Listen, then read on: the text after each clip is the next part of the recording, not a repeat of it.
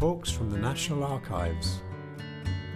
This talk, presented by Diarmaid MacCulloch, is called The Rise and Fall of Thomas Cromwell. It was recorded on Thursday, the 27th of February 2020, at the National Archives, Kew.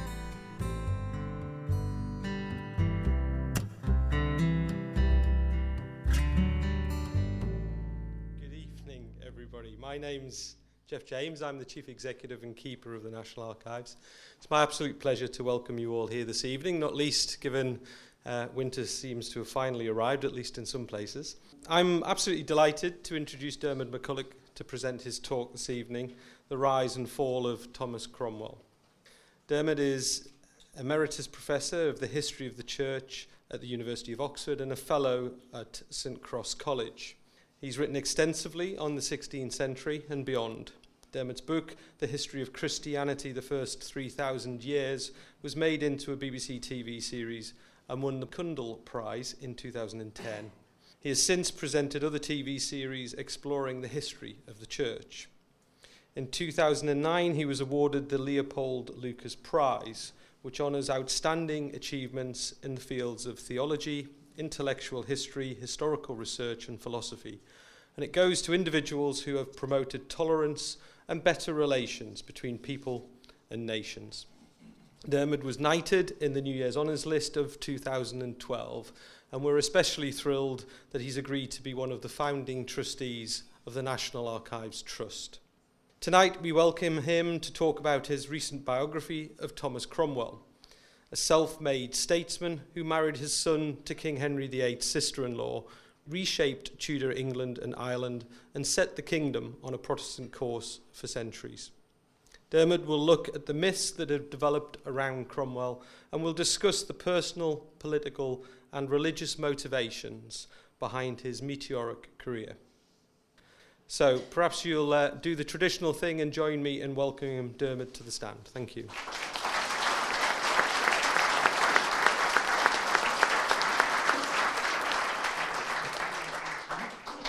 Thanks, Jeff, for that very in, uh, generous introduction. Uh, so, what I want to do is to, uh, on the basis of the, the, what I put in the biography, to try and create a new picture of Thomas Cromwell.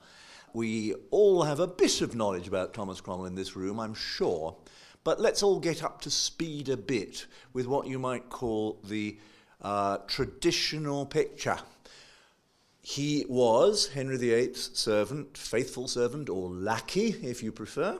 He was involved in many judicial murders before being judicially murdered himself in 1540.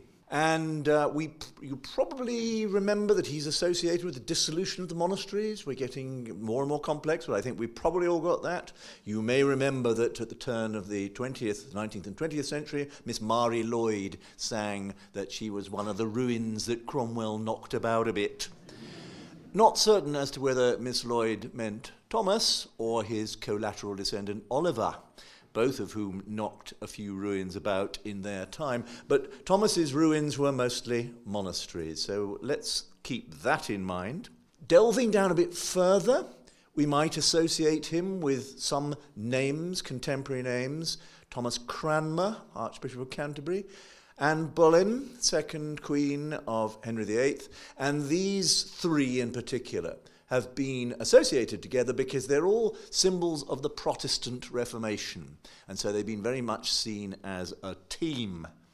Going down a bit further, I think uh, many of us here are of a certain age. And if we were at school or at university, we might have been subjected to an essay on the Tudor Revolution in government.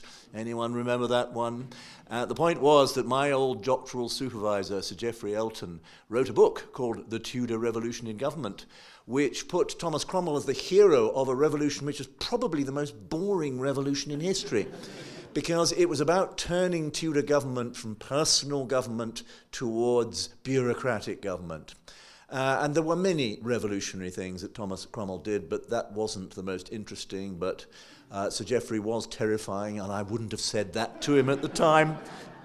Uh, some of the other revolutions. The fact he integrated Wales into the Kingdom of England, gave it the same sort of government, uh, is revolutionary. Uh, an attempted, unsuccessful effort to do the same in Ireland, but not his fault, it didn't work. And the Great Revolution of the Protestant Reformation. So, all those are part of what you might call the traditional picture of Thomas Cromwell. Here also is a very traditional picture. So much of Thomas Cromwell's image has come from this Holbein image, which, as you see, is not exactly flattering. It is uh, a pudgy cheeked civil servant within a minute of losing his temper. And uh, some of you may have seen this picture. Uh, it's in New York, it's in the Frick Gallery, and it's in a room uh, on one side of a fireplace, with on the other side of the fireplace another Holbein of another great Tudor statesman, Sir Thomas More, looking all noble and thoughtful and a bit as if he's going to be martyred. and it is not a flattering comparison. You're setting up these two pictures side by side definitely favours Sir Thomas More. But the interesting thing about these two pictures, uh, a lot of uh, research, detailed research, and spectrography is being done on them both now. And it's quite clear that the More portrait was much altered while it was being painted. As if Sir Thomas More wandered into the atelier of Hans Holbein and said, Well, Herr Holbein, eh, so it's going all right, but I, I don't think I look quite noble and thoughtful enough yet. Can I be a bit more martyry, do you think? Whereas this portrait was not altered at all while it was being painted.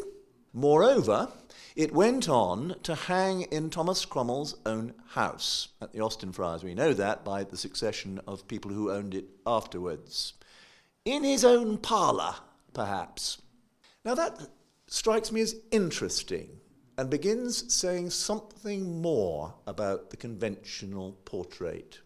As if uh, Thomas Cromwell looked at this and said, Yep, that's me.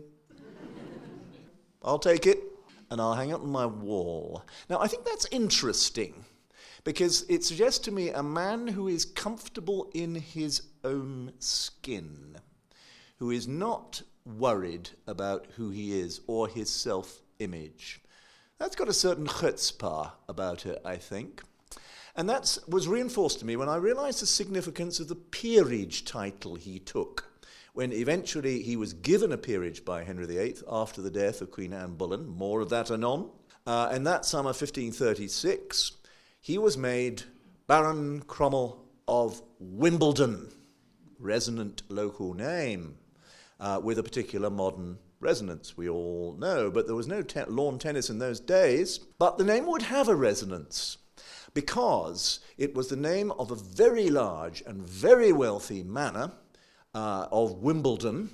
Uh, which belonged to the Archbishop of Canterbury up to that summer 1536, by, uh, at which point it was taken away from Archbishop Cranmer and given to Thomas Cromwell.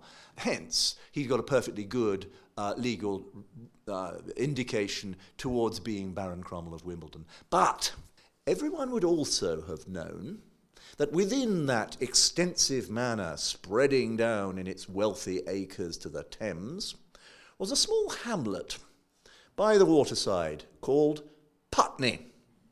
And that is where Thomas Cromwell had grown up, son of a beer brewer, miller, moneylender, all sorts of things, Walter Cromwell. Everyone would have known and he took that title, obviously quite deliberately.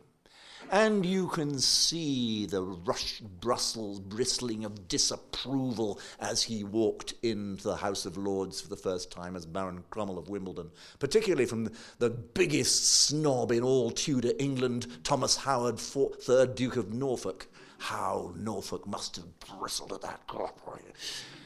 And again, chutzpah. He wasn't afraid of telling people where he'd come from. He was the Putney boy. So I liked all that. I liked this portrait, warts and all, Yeah, famously, his collateral descendant Oliver said to Sir Peter Lely about his portrait, It must be warts and all, as if it was a Cromwell family joke.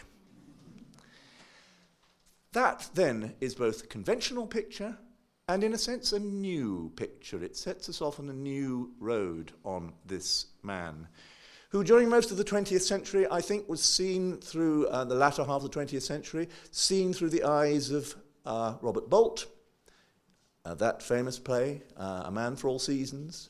And again, Thomas Cromwell comes off badly against the hero. He's going to, isn't he? But now that has been reversed. Not really, I think, thanks to my biography, but thanks to the genius of the novelist Hilary Mantel, whose third volume is coming out next week, something like that. Uh, and I can tell you it's brilliant because I've read it in typescript. It really does complete that extraordinary trilogy of novels. And suddenly we see a, a, a Cromwell who is not Robert Bolt's, and I think really a, a, a really convincing Cromwell. Uh, we've, we've talked at length about our two Thomas Cromwells. They're not exactly identical, but they go down the same lines. And you may have seen the way in which that couple of novels, now to be a trio, has been uh, so far interpreted on screen and on stage.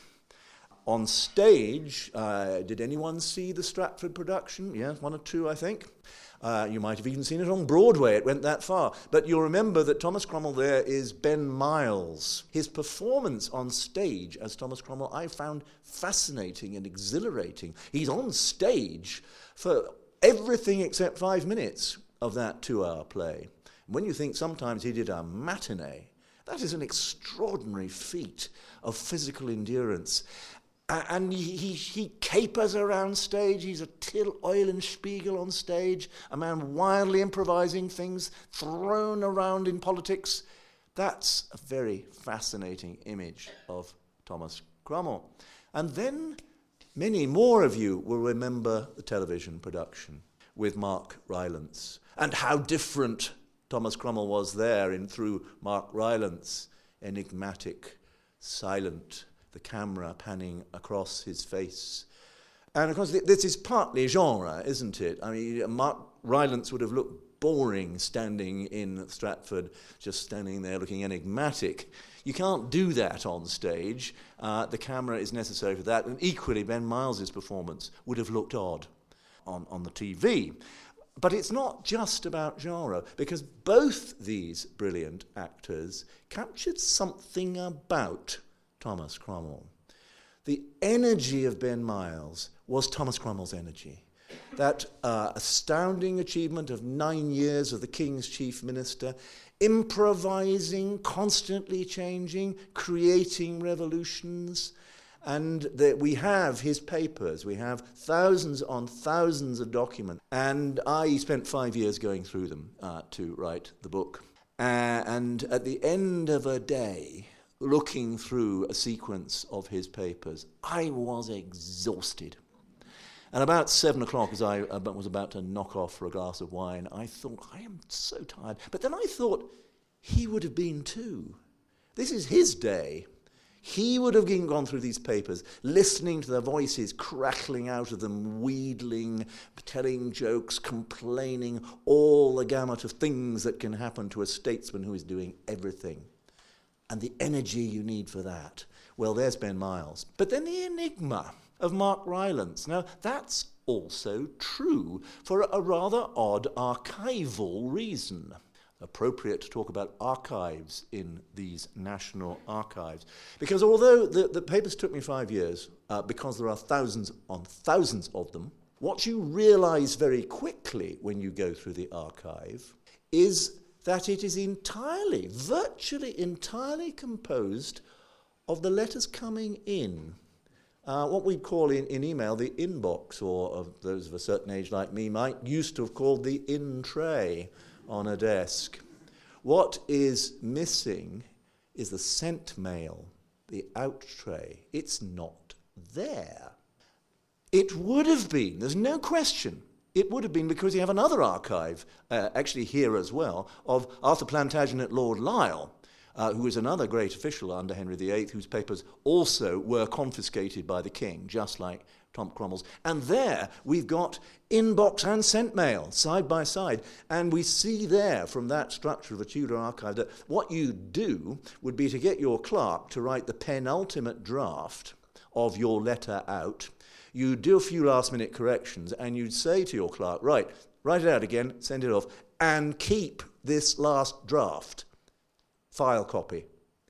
That's what's missing. What happened? Well, I can't uh, absolutely tell you what happened, but I strongly suspect that when his household heard he'd been arrested in 1540, they sat up all night burning the out tray, burning the sent mail, on the grounds that this is what would incriminate him, not what people wrote to him necessarily. You can write that off. So, so I, I didn't know what they were going to write but what you write. So it was a good try, didn't work because he was executed. But what it has done is create this extraordinary enigma. How do we get inside the mind of a man whose letters have gone, except for uh, in other people's archives? There are about 300 or so letters from Thomas Cromwell in other people's archives, but it's not much compared with those thousands on thousands, I kid you not, of letters sent to him that we have. How do we get past that? Well, we can feel the impress of him through the letters, but there are also tricks. I suppose I've given you tricks already the portrait, the title. But here's a trick heraldry.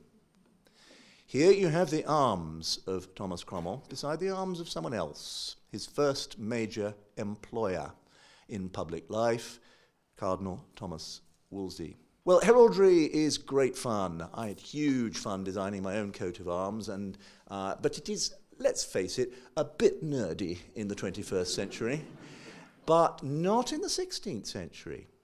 In the 16th century, it is the language of power. Heraldry is the language of power. And you need to understand it just as you and I need to understand road signs, and for the same reason that if we don't understand them, something nasty might happen to us. And these, the two shields side by side, are telling us something. Don't worry about the, the, the, way in which they're painted, the detail, that's just because they're from different sources. But the heraldic design, straight away, tells you that these two shields are related and that the arms which Thomas Cromwell created were based on Wolsey's. Look at that top thing, the top bit, it's called a chief in heraldry, the gold bit. On it are the Tudor rose, two birds, and look at the middle of Thomas Cromwell's arms. It's called a fess, that bit, when it's down there in the middle. And it's got the same symbols on. This is saying that I am the man of Wolsey. I am the servant of Wolsey. Uh, why the birds? Why the, the rose? The rose is obvious, isn't it? This, I am a servant of the king. That is what it's saying in both shields. Uh, the, the, the birds are interesting because they're black birds, but they're not black birds. They are Cornish choughs, which in heraldry are also known as Beckets. They are the symbol of Thomas Becket, and therefore of all English Thomases Thomas Wolsey, Thomas Cromwell. Uh, ironically, of course, in later years, 1538, Thomas Cromwell would destroy the shrine of Thomas Becket at Canterbury Cathedral. But he didn't know that when in 1532 he matriculated his coat of arms with the College of Heralds. The date's interesting 1532, because it is two years after the death in disgrace of Cardinal Wolsey. Now, Thomas Cromwell was on the way up. He was on the way to being what Wolsey had been. But Wolsey, officially in 1532, was a non person, a person who had failed the king, who was accused of treason, uh, and might well have been executed if he'd not died of grief on the way down to London. So, Thomas Cromwell, this rising man, in the time uh, of uh, after the cardinal's death, was saying to the world, I'm the cardinal's man. I suspect he may have been using these arms during his service to the cardinal, but he only registered them in 1532. And in doing so, he was liable to annoy certain very important people. One of whom was Thomas Howard III, Duke of Norfolk, who was going to be annoyed a bit more in 1536 by the peerage title. But far more interestingly it was the niece of Thomas Howard, 3rd Duke of Norfolk, a lady called Anne Boleyn, who was rising up the scale towards being queen, and she would become queen the following year, 1533. So this is rather startling that by his heraldry, Thomas Cromwell was reminding everyone of his relationship to Thomas Wolsey, whom Anne had been instrumental in destroying in 1529 to 30. This was a symbol of defiance and independence against Anne, and how she must have raged. Now, this rather blows apart that easy association which I set up for you earlier between Thomas Cromwell, Anne Boleyn, Thomas Cranmer, who was, in, in fact, chap- chaplain to Anne. So they're, they're closely associated. And it was natural for everyone to suppose that the third Protestant hero would also be associated very closely. And that assumption goes right back to the 16th century. It goes back to the 1560s, and you will find it implicit in the great account of the Reformation by Fo- John Foxe in Foxe's Book of Martyrs, Acts and Monuments. So, very early, people are trying to forget the inconvenience of the fact that this alone, uh, and uh, bolstered by much other evidence as I looked at it, shows that Anne and Thomas Cromwell loathed each other. They detested each other because he was the cardinal's man and she had destroyed the cardinal. Now, once you spot this, it makes sense of events between 1533 and 1536 because, in the end, as you all know, Anne Boleyn was destroyed on absurd charges of incest and treason. You can go and have a look at the documents associated with her trial. And it's, it's been quite clear since the beginning that Thomas Cromwell engineered that fall. And historians have puzzled about that. How can it be that these allies have, have just fell out like that? Well, they weren't allies. He was serving the king, which meant getting Anne to be queen, but it was not for her. And during her reign, as people called it at the time, 1533 to 36, he got no honours whatsoever, not even a knighthood. After her death, instantly he is Baron Cromwell of Wimbledon as well as a knighthood attached to that. He goes up the scale. He is Lord Privy Seal, dot, dot, dot, dot, dot, dot. She had been an obstacle to his rise, not a help. And there is another great lady at court, which is a sort of corollary of this relationship. The other great lady at court in her time was the Lady Mary, Princess Mary daughter of Queen number one, Catherine of Aragon. And uh, as I analysed the fall of Anne Boleyn, it became quite clear that Thomas Cromwell and the Lady Mary were working together with the aim of making the Lady Mary heir presumptive to the throne, and that is exactly what happened in summer 1536. She was now heir presumptive. It took a lot of painful persuasion of her to deny her mother's marriage. It was a bitter pill to swallow. But she was heir presumptive from then on, and it was Thomas Cromwell who had got her there. And that relationship lasted. So much so that in, on the 14th of February 1537, there is an entry in Thomas Cromwell's personal accounts for 20 gold crowns to be given to my lady for my lord's valentine. Think of that. The pudgy faced civil servant being Valentine to the 19 year old Princess Mary. More uncle and niece, I think, and an affectionate relationship, however.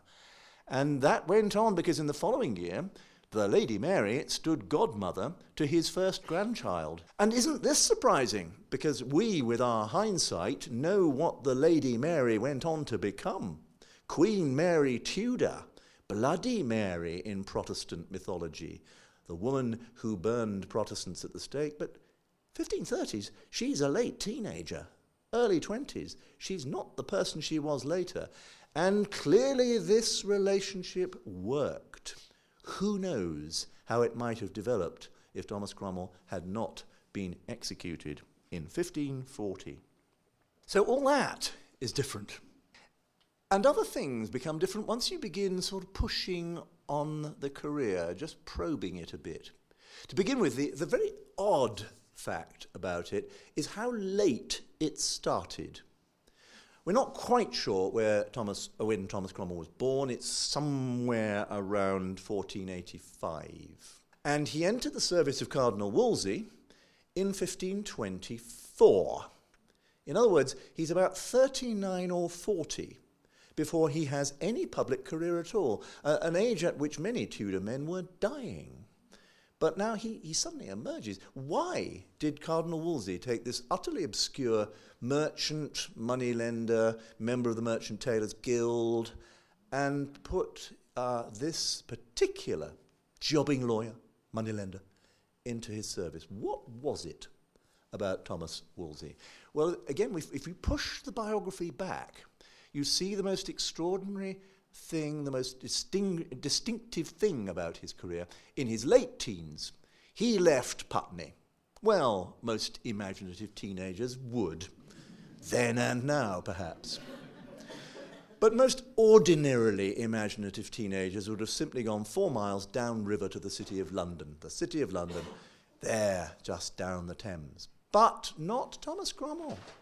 He did go there, but that was to get a ship to go to Calais, and then France, and then Italy.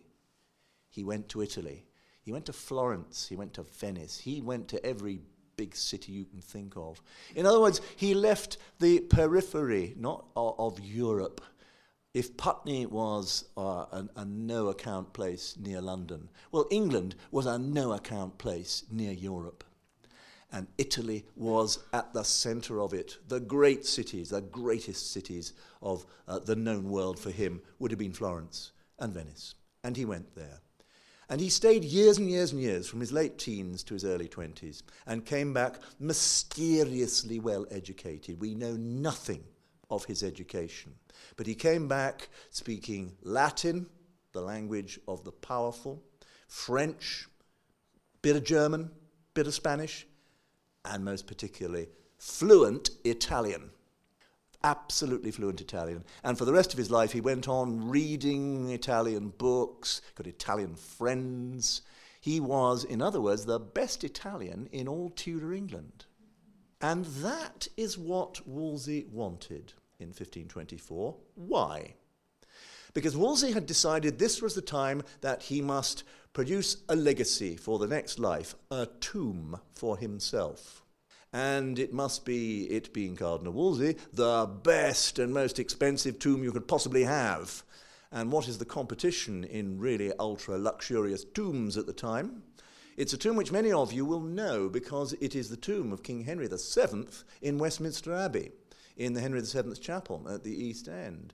That had just been completed about 10 years before and it was by Italian craftsmen from Florence, Pietro Torrigiano. Well, Torrigiano had left England, but there were still Italians, Benedetto da Rovezzano, another Florentine. And now da Rovezzano would be put to work to create the most magnificent tomb to outdo King Henry VII for the Cardinal.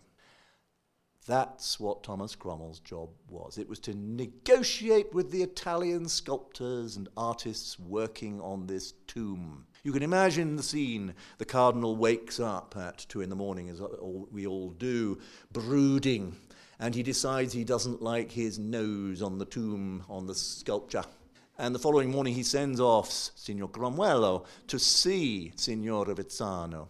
And Cromwell walks into the atelier in Westminster and says, Oh, Signor Rovezzano, what a lovely day. Uh, the Cardinal is in very good form and he loves what you're doing with the tomb. It's absolutely splendid. But I wonder about the nose. Do you think we could just alter the nose a bit? Just a little tweak? And all done, all sorted, and back to the Cardinal. Yes, Your Grace, it's all sorted. That's the sort of function which he was doing from 1524 to 1529 or 30. And we have the letters from Rovezzano to show it. Signor Cromwello has been so good all through this process. A remarkable way in to a public career. And not just the tomb, because the tomb would have to be surrounded by prayer. You need prayers to waft your soul as quickly as possible through purgatory towards the next, towards heaven in the next life. And a factory of prayer must go up around the tomb. And you need priests for prayer because the highest form of prayer is the Mass, and you need a priest to say the Mass. You need lots of priests to say lots of Masses all that time around the tomb. And uh, lots of priests in Latin, the word for lots of in Latin, is collegium. A collegium of priests must be set up for the tomb. A college. In fact, two colleges uh, one in Wolsey's birthplace in Ipswich in Suffolk, and the other in Wolsey's own university, Oxford. And these would both be Cardinal College. And this is again modeled on what a king had done. Uh, another King Henry, not the seventh, but the sixth, who had set up for his uh, chantry, they're called, college, his chantry colleges, Eton College and King's College, Cambridge. You will know the chapel of King's College, Cambridge. Uh, well, Wolsey's, guess what, was going to be bigger and better at Cardinal College, Oxford, and Cardinal College, Ipswich, was not going to be less magnificent. Now, that would cost a lot of money. Even for the Cardinal Legate in England, where would all his money come from, even from all his dioceses and things? Well, there was one obvious thing. He was the Cardinal Legate, he was the Pope's representative, charged with reforming the English Church. What better than to reform certain monasteries? which were no longer fulfilling much need, why not dissolve them and give their money to the project of founding colleges? And so Cromwell was put on that. He was put to work to dissolve colleges for the cardinal for this great task. That's how he learned to dissolve monasteries, and that's what he was doing all, the way up to the cardinal's fall in 1529. Well, the story I've told you is a bit odd, isn't it? Because here is the hero of the Reformation doing lots of Catholic things. He loves the cardinal, he hates Anne Boleyn, catalyst for the English Reformation. He's good mates with Mary Tudor. All this business of setting up chantry colleges for the cardinal.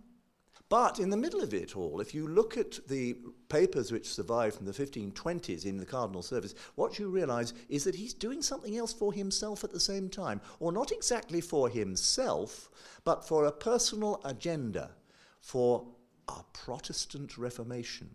Not yet possible to call it that, but there are people around, reformers, whom the king and the cardinal regarded as heretics, who were pressing towards what was happening in mainland Europe through Martin Luther or Ulrich Zwingli in uh, Zurich. And these people were mates, friends of Cromwell, and he was promoting them through the cardinal's colleges. The, the first staff of Cardinal College, Oxford, were all Cambridge men all imported from the other university, young men, very bright, uh, stars, and that's how they were presented to the cardinal. The trouble was that they, virtually all of them, to the cardinal's horror and the horror of Oxford, they all turned out to be evangelicals, Protestants, heretics. Who had done this?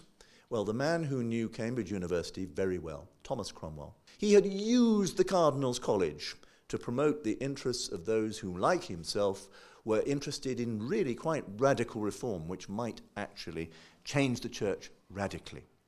He may have felt that that's what the cardinal would do in the end, but it's really his own agenda. And there are other little straws in the wind. He was a patron to people who were quite identifiable as lollards, if you know what that means, dissenters, heretics from the, middle, from the medieval period, who, before Luther had ever heard of, had been rebel, rebelling against the old church within England. Their mates, their, their clients of Cromwell. So all that came into the service of the king in 1529 30. The, the cardinal's servant transferred, still loyal to the cardinal. Well, many others of the cardinal's servants weren't. But now doing actually exactly the same thing for the king. Because Henry VIII, being Henry VIII, when his chief minister plunged into disaster and disgrace, decided he would pinch the tomb for himself. It would now be the king's tomb. He would get rid of all the cardinally bits, but that left quite a lot. And now Rovezzano was employed by the king to build the best tomb in the whole of England. And who better than the man who'd been negotiating with him? And all those monasteries, what would happen to them? The colleges, they were confiscated. Uh, one survived. Cardinal College, Oxford, became what is now Christ Church in Oxford. And the man who may have saved it was Cromwell, and certainly saved a school in Ipswich to replace Cardinal College. He was now negotiating f- with all those lands confiscated from monasteries for the king. And that was the basis of his ever expanding capabilities under the king. It started by being what I call in my book, but it wasn't a title at the time, Secretary for Wolsey Related Affairs, sorting out the fall of the cardinal. Well, time presses, and I can't say everything I want to about Cromwell, but I will give you one or two clues about what I think motivated his extraordinary time under the king. What would he want? Did he, what did he want? Well, one thing he did want was reformation.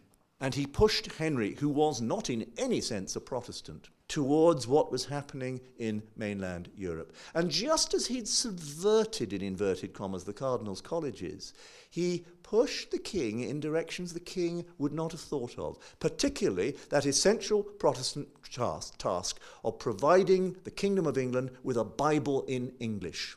The English church had forbidden any translation of the Bible. Now, the, the men of the Reformation, the women of the Reformation, want, must have a Bible.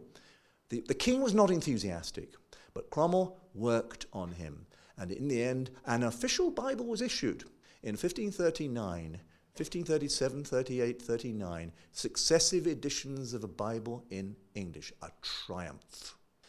And the most extraordinary thing about this translation was that much of it, most of it, had been done by the genius of Protestant Bible translation, William Tyndale, who had actually been murdered, judicially murdered by the Holy Roman Emperor with the connivance of Henry VIII, who hated him and regarded him as a heretic.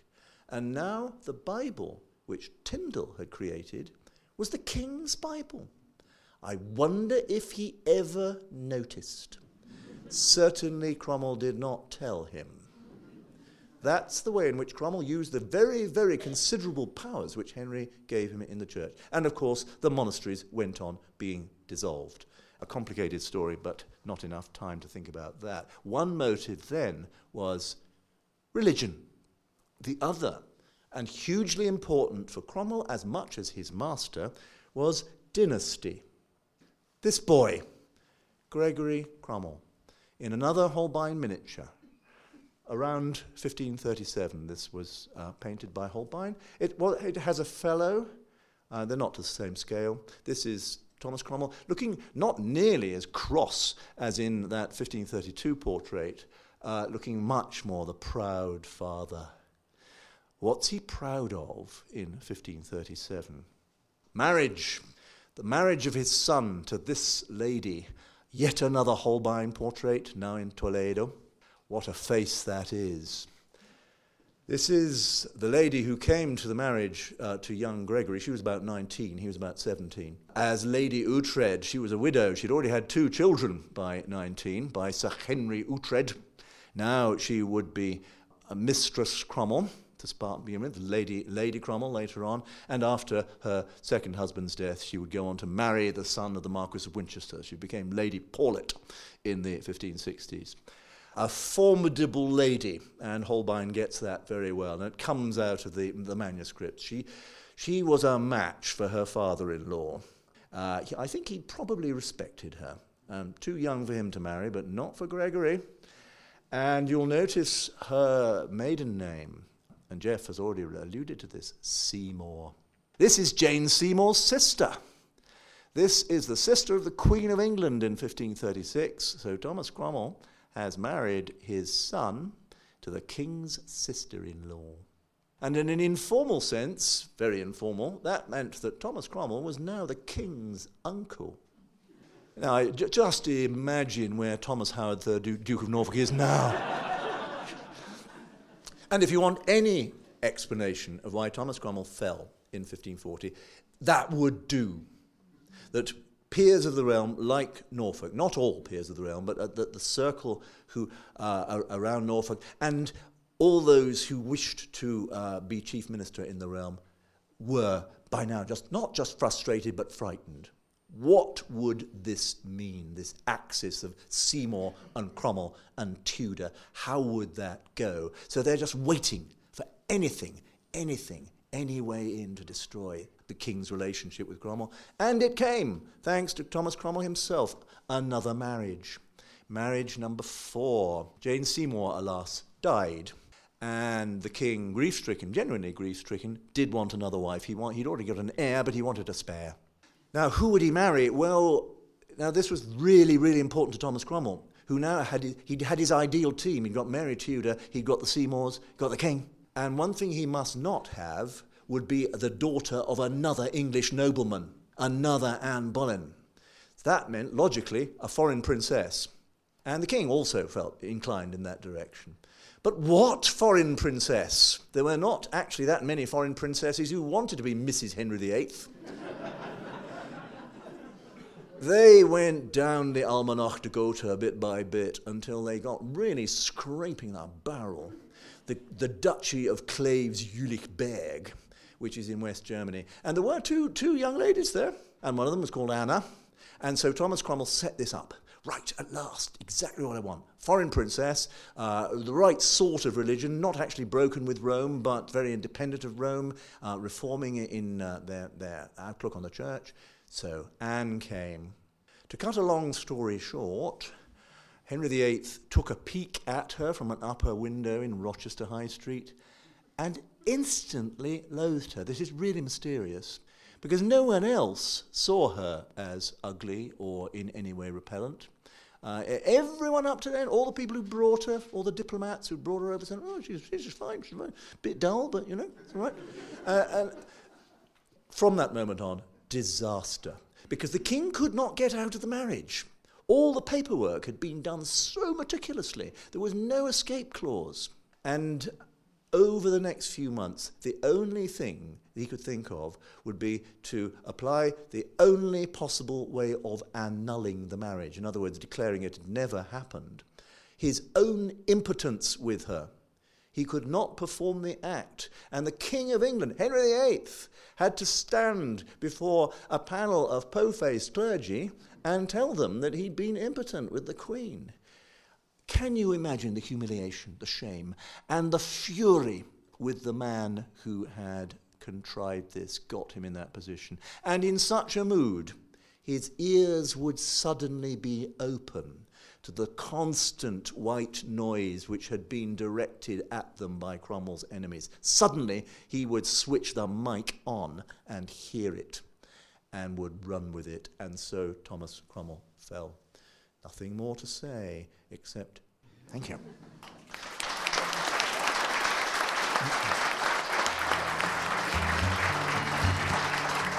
This podcast is copyright the National Archives. All rights reserved. It is available for reuse under the terms of the Open Government License.